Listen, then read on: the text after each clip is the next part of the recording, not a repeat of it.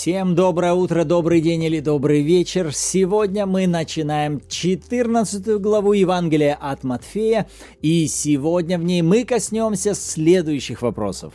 Реакция Иоанна и реакция Иисуса на действия царя Ирода. Есть ли между ними разница? Можно ли привести плоть к благочестию путем обличений и наставлений?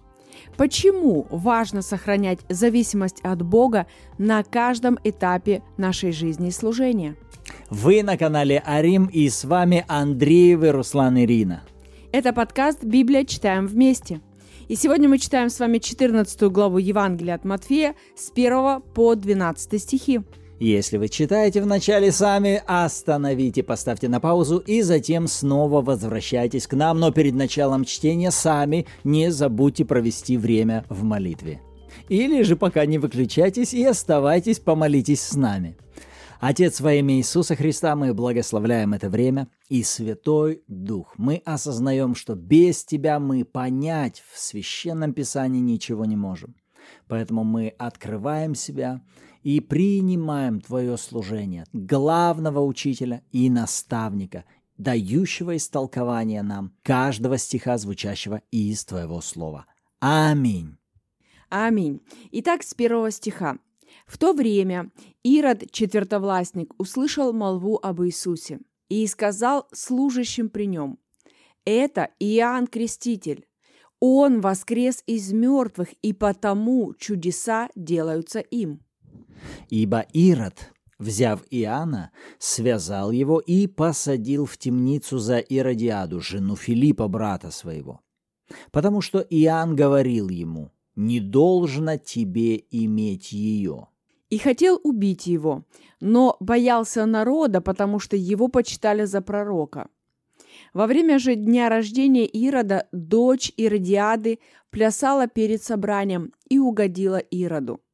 Посему он с клятвой обещал ей дать, чего она не попросит.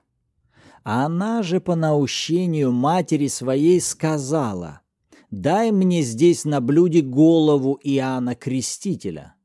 И опечалился царь, но ради клятвы и возлежащих с ним повелел дать ей и послал отсечь Иоанну голову в темнице. И принесли голову его на блюде и дали девице, и она отнесла матери своей. Ученики же его, придя, взяли тело его и погребли его, и пошли возвестили Иисусу. Достаточно драматические события у нас в этих 12 стихах. Но здесь есть на что обратить внимание. И первые, кто выходят здесь на арену, это Ирод и Иоанн Креститель. Но в этот раз, когда я смотрел на Ирода, он меня уже не столько привлек, как, ну, как э, государственная личность, которая две тысячи лет назад тогда правила в Иудее. И вот здесь Ирода я увидел как прообраз плоти. То есть если взять вот эту всю картину всех событий, которые здесь описаны, между Иоанном, между Иродом, Иродом, который хватает Иоанна, заключает в темницу, а потом обезглавливает его. То есть если спроецировать эту историю на нас и на то, что может происходить внутри нас, внутри каждого человека, особенно рожденного свыше, то можно увидеть вот этот конфликт, который невозможно решить естественным образом. Конфликт между плотью и духом. И вот если представить Иоанна Крестителя как голос пророка, да, как голос совести, который пытается обличить Ирода, обличить его в том, что он делает неправильно, что он взял в жены, вот он поступил сейчас прелюбодейно, взял в жены жену своего брата, и в результате к чему бы его привести? Все, оставь эту женщину и, что там, разведитесь и живи правильно. И если мы будем вот так смотреть на Ирода и Иоанна, то мы на самом деле придем к выводу о том, что невозможно переделать ветхого человека, переделать нашу старую греховную плоть посредством влияния на него нашей совести – Просто посредством обличений, э, правильных наставлений переделать плоть невозможно. Вот почему апостол Павел и говорит о том, что плоть всегда будет противиться духу, а дух противится плоти. Они друг другу противятся. Здесь путь ведения переговоров, наставлений, нравоучений работать не будет. Единственный инструмент для плоти – это крест, приговор на смерть. И если мы будем пытаться вот религиозными какими-то манипуляциями или наставлениями преобразить своего ветхого человека, в результате это опасно тем, что плоть возьмет все равно вверх. И даже тот негромкий голос совести, который и звучал, она обезглавит его, и он умолкнет. Да, это хороший, важный вопрос, по плоти или по духу. И э, глядя на Иоанна, Иоанна Крестителя. Когда читала в четвертом стихе, написано, что Иоанн говорит ему, не должно тебе иметь ее. И у меня возник такой вот вопрос, ну а кому-то же надо было донести Ироду эту мысль, что это неправильно, это некрасиво, это нечестно, так не должно быть. И, скорее всего, это была одна из мыслей Иоанна, почему он и пошел в этом направлении. И вот здесь вот важная мысль, то, что это выглядело правильно, звучало верно, это еще не означало, что это именно то, что тебе надо было делать. Это еще не означало, что это то, что Бог сказал тебе сделать. То есть это не значит, что это было твое задание от Господа. Да, потому что многие спорят и рассматривают, так надо было Иоанну идти и обличать Ирода. Это была воля Божья идти обличать, оказаться в тюрьме, оказаться под давлением, а потом быть обез... Это такая судьба от Господа была у Иоанна. Или же все-таки это следствие какого-то уклонения от совершенной воли Божьей. И в данном случае мы больше можем видеть, что здесь похоже на уклонение. Мы не видим явно того, что Бог сказал ему это делать, или Бог послал его с тем, чтобы он нес служение разоблачения или обличения царя. И, кстати, вот на твой вопрос, а кто-то же должен был ему сказать об этом?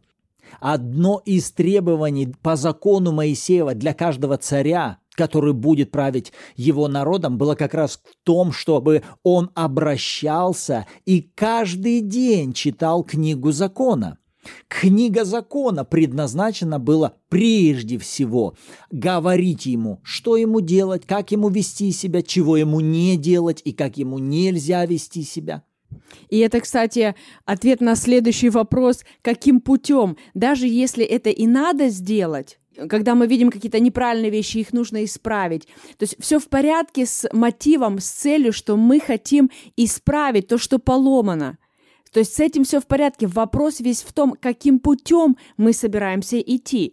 Так вот, э, возвращаясь к Иоанну, вот здесь хороший был бы вопрос, который ему надо было бы задать Господу. Господь, а вообще мне надо об этом говорить с Иродом или нет? Хочешь ли ты, чтобы я в этом участвовал? И если да, то покажи, каким путем. То есть наш вопрос к Господу, Господь, как ты хочешь работать с этой ситуацией? И какова моя роль в этом? Может быть, все, что мне нужно делать сейчас, это просто начать молиться и ходатайствовать об этом – я думаю, что порой мы сильно недооцениваем силу и важность наших молитв о какой-то ситуации, о каком-то человеке. То, что ты напомнил сейчас вот обязанности царя, может быть, Господь таким бы образом мог э, действительно как коснуться Ирода, да, и работать с его сердцем. Но в любом случае, вот здесь вопрос, кто главный? То есть в центре Бог, Бог как ты хочешь, каким образом ты хочешь. Вопрос, чем мы руководствуемся ну, при выборе направлений наших действий и наших реакций. Просто потому, что это надо сделать. Но это же надо было сделать, да. Но вопрос, кому это надо? То есть зачем? Или чем мы еще можем мотивироваться? Ну, потому что так правильно. Но это же так правильно. Почему нам надо сделать то или иное? Ну, потому что это правильно. Или, или потому что, ну, ну, я так хочу. Потому что я так сказал. Или потому что мне так нравится. И тогда получается в центре, в фокусе уже не столько Бог, его цели, его планы, сколько больше, ну, я и мое эго, потому что мне хочется так, как мне хочется, так, как мне нравится. И тогда Бог, он уже на самом деле, ну, перестает быть Господом в этой ситуации. И вот здесь как раз стоит вопрос, так что мне тогда вообще ни на что не реагировать? У меня что, вообще не должно быть моего мнения? Я что, вообще закрыть глаза на все должен? Вот тут как раз нет. Все в порядке с тем, что мы можем видеть неправильное, реагировать на неправильное, оценку давать и, и даже какие-то внутренние выводы иметь. С этим все в порядке. Мы же с вами живые люди. Вопрос весь в том, насколько мы подражаем Христу в той модели, как Он это служение совершал. А если мы на Него смотрим, то как раз Иисус обо всем ходил и советовался с Отцом, и ничего не делал без посланничества от Отца. Вот как раз, когда мы все Евангелие с вами э, рассматриваем, то более всего мы видим с вами Иисуса как посланного. Он себя позиционирует. Я послан. Я послан от Отца. Я ищу славы Отцу. Я ничего не творю сам от себя. Я хожу к Нему, беру от Него задание, беру от Него послание, иду и говорю – своего ничего не говорю. Но если задать вопрос, Иисус, а у тебя что, нет своего взгляда, своего мнения? Есть. И когда мы в той же Гефсимании смотрим на Иисуса, Он выражает перед Отцом свой взгляд – на то, что мне не хочется на страдания идти, мне не хочется быть отверженному, распятому, униженному. Есть ли другой путь? Есть ли какое-то другое решение э, вопроса спасения? Но твоя воля да будет. Вот каким образом Иисус двигался. Поэтому, когда мы смотрим на Иоанна, он видит неправильное, он реагирует на неправильное правление, на неправильное поведение царя. Но что ты теперь с этим должен был сделать? Идти к Богу зачем? За посланием, чтобы на тебе было послание, помазание для совершения этого служения. Я вспоминаю также, как Исаия описывает. Помнишь, он стоит перед престолом Господа, и Господь говорит, кого бы нам послать? И Исаия говорит, вот я, пошли меня. То есть идея того, что всякое служение, которое Бог желает, чтобы мы совершали на этой земле, оно как раз и должно совершаться нами, когда мы берем от Бога посланничество, помазание, слово, точную инструкцию, а потом идем и делаем. На этом будет сила, на этом будет сверхъестественная печать. Точно так же, как Иисус, говоря о жатве, помнишь, Он говорит, да, вы можете видеть нивы, которые побелели. У вас может подняться желание пойти и, и покосить их всех. Но Он говорит, нет, идите куда? Идите к господину жатвы, чтобы Он выслал. Это только от того, если Он вышлет, и пожать смогут только посланные им. Не ваша инициатива, не ваш энтузиазм и не ваша великая страсть с косой, что вы сейчас пойдете и пожнете. Нет, только те, кто послан. Вот почему важно искать именно посланничество от Бога. То есть, другими словами, смотрите, видел ли Иисус, что Ирод поступает неправильно? Конечно же, да. Как вы думаете, нравилось ли Иисусу поведение Ирода? Однозначно нет. Наслаждался ли он, Иисус, э, тем, как себя вел Ирод? Нет, потому что Иисус не мог радоваться греху, который он видит. Но теперь посмотрите, давайте мы сравним. У нас с вами две личности, Иоанн Креститель и Иисус. И мы видим не, нечто общее у них. Они вместе видят то, как Ирод поступает неправильно – у них одинаковая реакция, скажем так, ну, скорее всего, да, вот этого благочестивого гнева на проявление греха. Однако смотрите, за тем, в чем разница все-таки их реакция, которая уже проявляется. Мы видим Иоанн, он, что он с этим делает? Он идет к Ироду и начинает его обличать. И мы понимаем, что делает с этим Иисус – он берет это, но он идет вначале к Отцу. И, скорее всего, у Иисуса был с Отцом разговор на эту тему. И Отец не дал ему добро идти и обличать Ирода.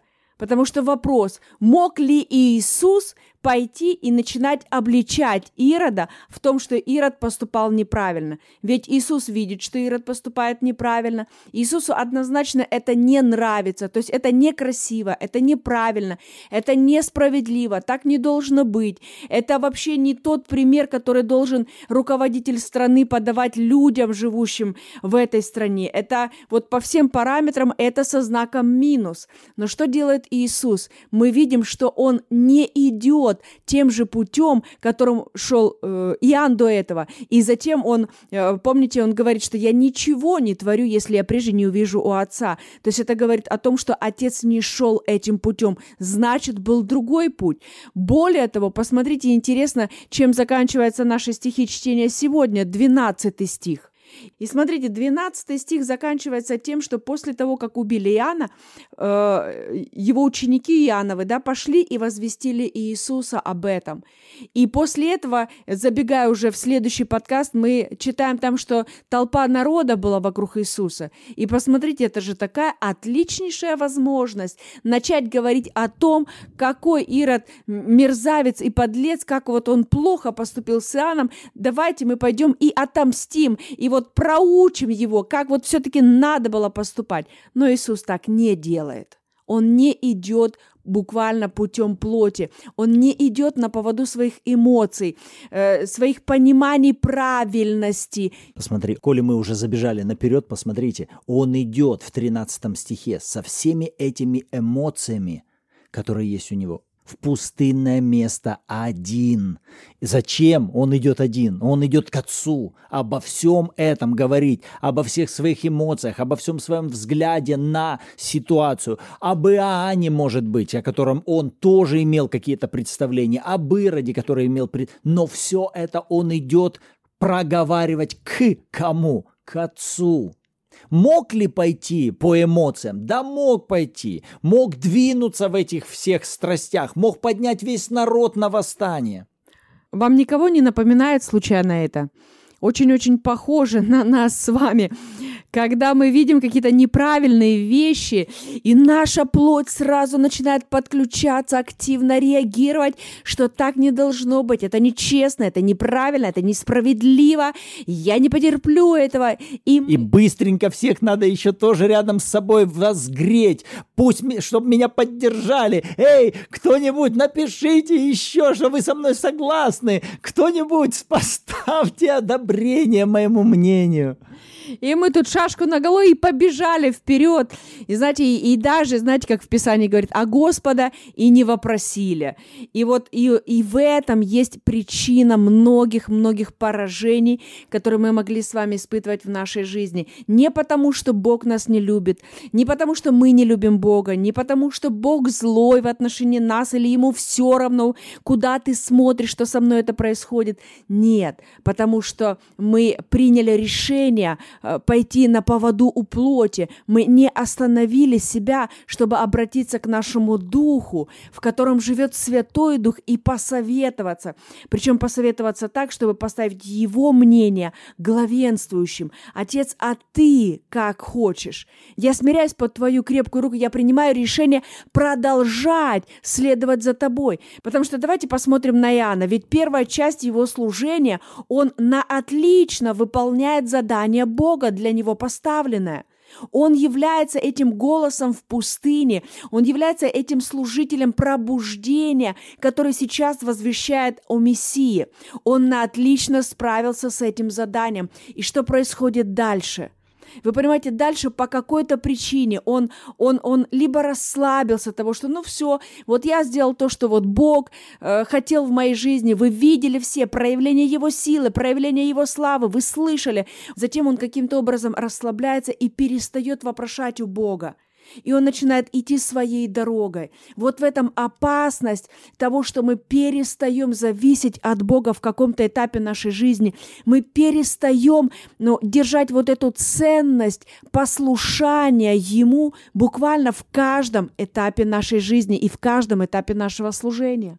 Но если у кого-то возникнет вопрос, смотри, хорошо, но не написано, может быть, это и была воля Божья, чтобы Иоанн все, перестал крещением заниматься, а пошел уже и политиков разоблачал, обличал вот этих всех царей, которые там неправедно правят. Но в подтверждении того, что все-таки Божьего посланничества на выполнение именно этой миссии разоблачения не было, мне знаешь, что подсказывает? Именно встреча Иисуса с этим же самым Иродом. Если мы отправимся в конец этого Евангелия и посмотрим, когда уже Иисуса схватят и поведут к Понтию Пилату, а Понтий Пилат отправит его к Ироду, и Иисус сейчас будет стоять перед этим же Иродом, который убил Иоанна Крестителя, знаешь, что будет говорить ему Иисус? На все вопросы, которые тот ему будет задавать, и на все попытки Ирода завести с ним разговор, знаешь, что будет говорить ему Иисус? Ничего. Ничего. Для меня долгое время было удивительным то, что Иисус стоит и молчит. Иисус молчал, не оправдывался, не обличал. То есть если бы обличение Ирода было Божьим посланничеством, Божьей миссией, которую надо было совершить, Иисус бы это продолжал бы, когда стоял перед Пилатом. Но Иисус молчал. А когда Иисус молчит, это говорит о том, что Отец молчал. Если Иисус ничего не говорил, ничего не отвечал, это говорит о том, что Отец молчал в отношении вот этой стратегии э, Ирода. Так что Ироду надо было погибать, что Бог не хотел, чтобы Ирод был спасен? Хотел, но не таким путем, не через вот это лобовое разоблачение. Как раз поэтому Агнец и стоял сейчас перед Иродом, чтобы Ирод получил возможность что? признать свои грехи, все свои грехи, хоть прелюбодеяния, хоть какие-то там э, государственные какие-то беззакония, хоть его убийство Иоанна Крестителя, перед ним сейчас стоял агнец, который готов был взять на себя грехи всего мира и его в частности. Но вместо этого Ирод не то чтобы агнца в нем видит, он позорит Иисуса, он издевается над Иисусом, он бесчестит Иисуса, побивает его, и обезображенным отправляет назад к Понтию Пилату. Аминь. Хорошее размышление у нас сегодня. И в завершении э, предлагаю вернуться к нашим вопросам, которые у нас есть в описании под э, видео, под подкастами. Например, пятый и шестой вопрос. К чему Господь побуждает лично вас через эти стихи? Ваш ответ? То есть, если бы я построил свою молитву на основании того, о чем мы сегодня говорили, то, скорее бы всего, я принес бы перед Господом молитву о том, чтобы никогда не переключиться в режим вот независимости от Бога и не обольститься даже какими-то успехами, которые у меня были вчера и третьего дня, когда я что-то делал правильно по воле Божьей, будучи посланным Богом, чтобы я не следовал за моими эмоциями или просто за тем, что я на что-то отреагировал и думаю, что это правильно – вижу возможность, и мне обязательно надо ею воспользоваться, чтобы я никогда не шел по пути независимых решений, но всякую мою идею, план, всякий мой взгляд, всякое мое отношение, мои реакции, чтобы в первую очередь я со всем этим шел в уединенные места к Господу и уже от Него получал послание, ясность, инструменты для того, чтобы менять, если вообще что-то и надо сейчас менять. То есть я больше бы построил свою молитву именно вокруг этого. Аминь. Отлично, здорово. Но на сегодня нам пора заканчивать. И мы благодарны каждому из вас, что вы с нами, и вы читаете Библию, и изучаете ее, и наслаждаетесь отношениями с Отцом. И мы еще раз напоминаем вам, чтобы вы вели заметки своих размышлений и где-то фиксировали то, на что Господь обращает ваше внимание, и затем обязательно также приносили это в молитве перед Господом, чтобы у вас начинался строиться разговор, общение с Господом. А мы напоминаем вам, что наши подкасты выходят каждый понедельник, среду и пятницу в 7 часов утра по киевскому времени. Добро пожаловать, свежая порция Слова Божьего подана. Напоминаем также, что каждый четверг у нас выходят советы для практики. Советы, которые помогут вам более качественно проводить ваше время со Словом Божьим, поэтому не пропускайте и эти подкасты.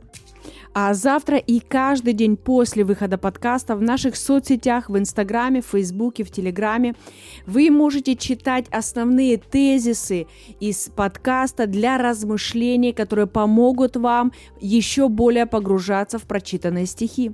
Попробуйте после этого не оказаться в числе тех, о которых Иисус говорит, прибудьте в Слове Моем. Вот таким образом мы с вами можем пребывать в Слове Божьем. А если еще в субботу 14.00 вы будете подключаться к онлайн в группе Телеграма, это будет еще большим благословением для каждого из вас. Поэтому добро пожаловать в группу Телеграма и на наши субботние эфиры. Также, если вы находите этот подкаст полезным для себя или для кого-то, мы будем благодарны за ваши лайки, комментарии и делитесь этим с другими, чтобы мы помогали и другим назидаться в Слове Божьем. Также будет здорово, если вы начнете насаждать культуру библейских чтений, библейских размышлений в своем доме, в своей семье или в кругу ваших друзей вы увидите, насколько это будет благословенно, когда вы сможете вести размышления над словом еще вместе с кем-то, будь то ваши дети или ваш партнер по браку, или кто-то из ваших близких друзей, попробуйте э, воспроизвести эту же модель и в вашем ближайшем окружении. А теперь давайте поблагодарим Господа за это время. Отец, благодарим Тебя за хорошее время назидания и созидания в Духе Святом во имя Иисуса. Аминь. Аминь. Всем благословений. Услышимся в следующих подкастах. thank you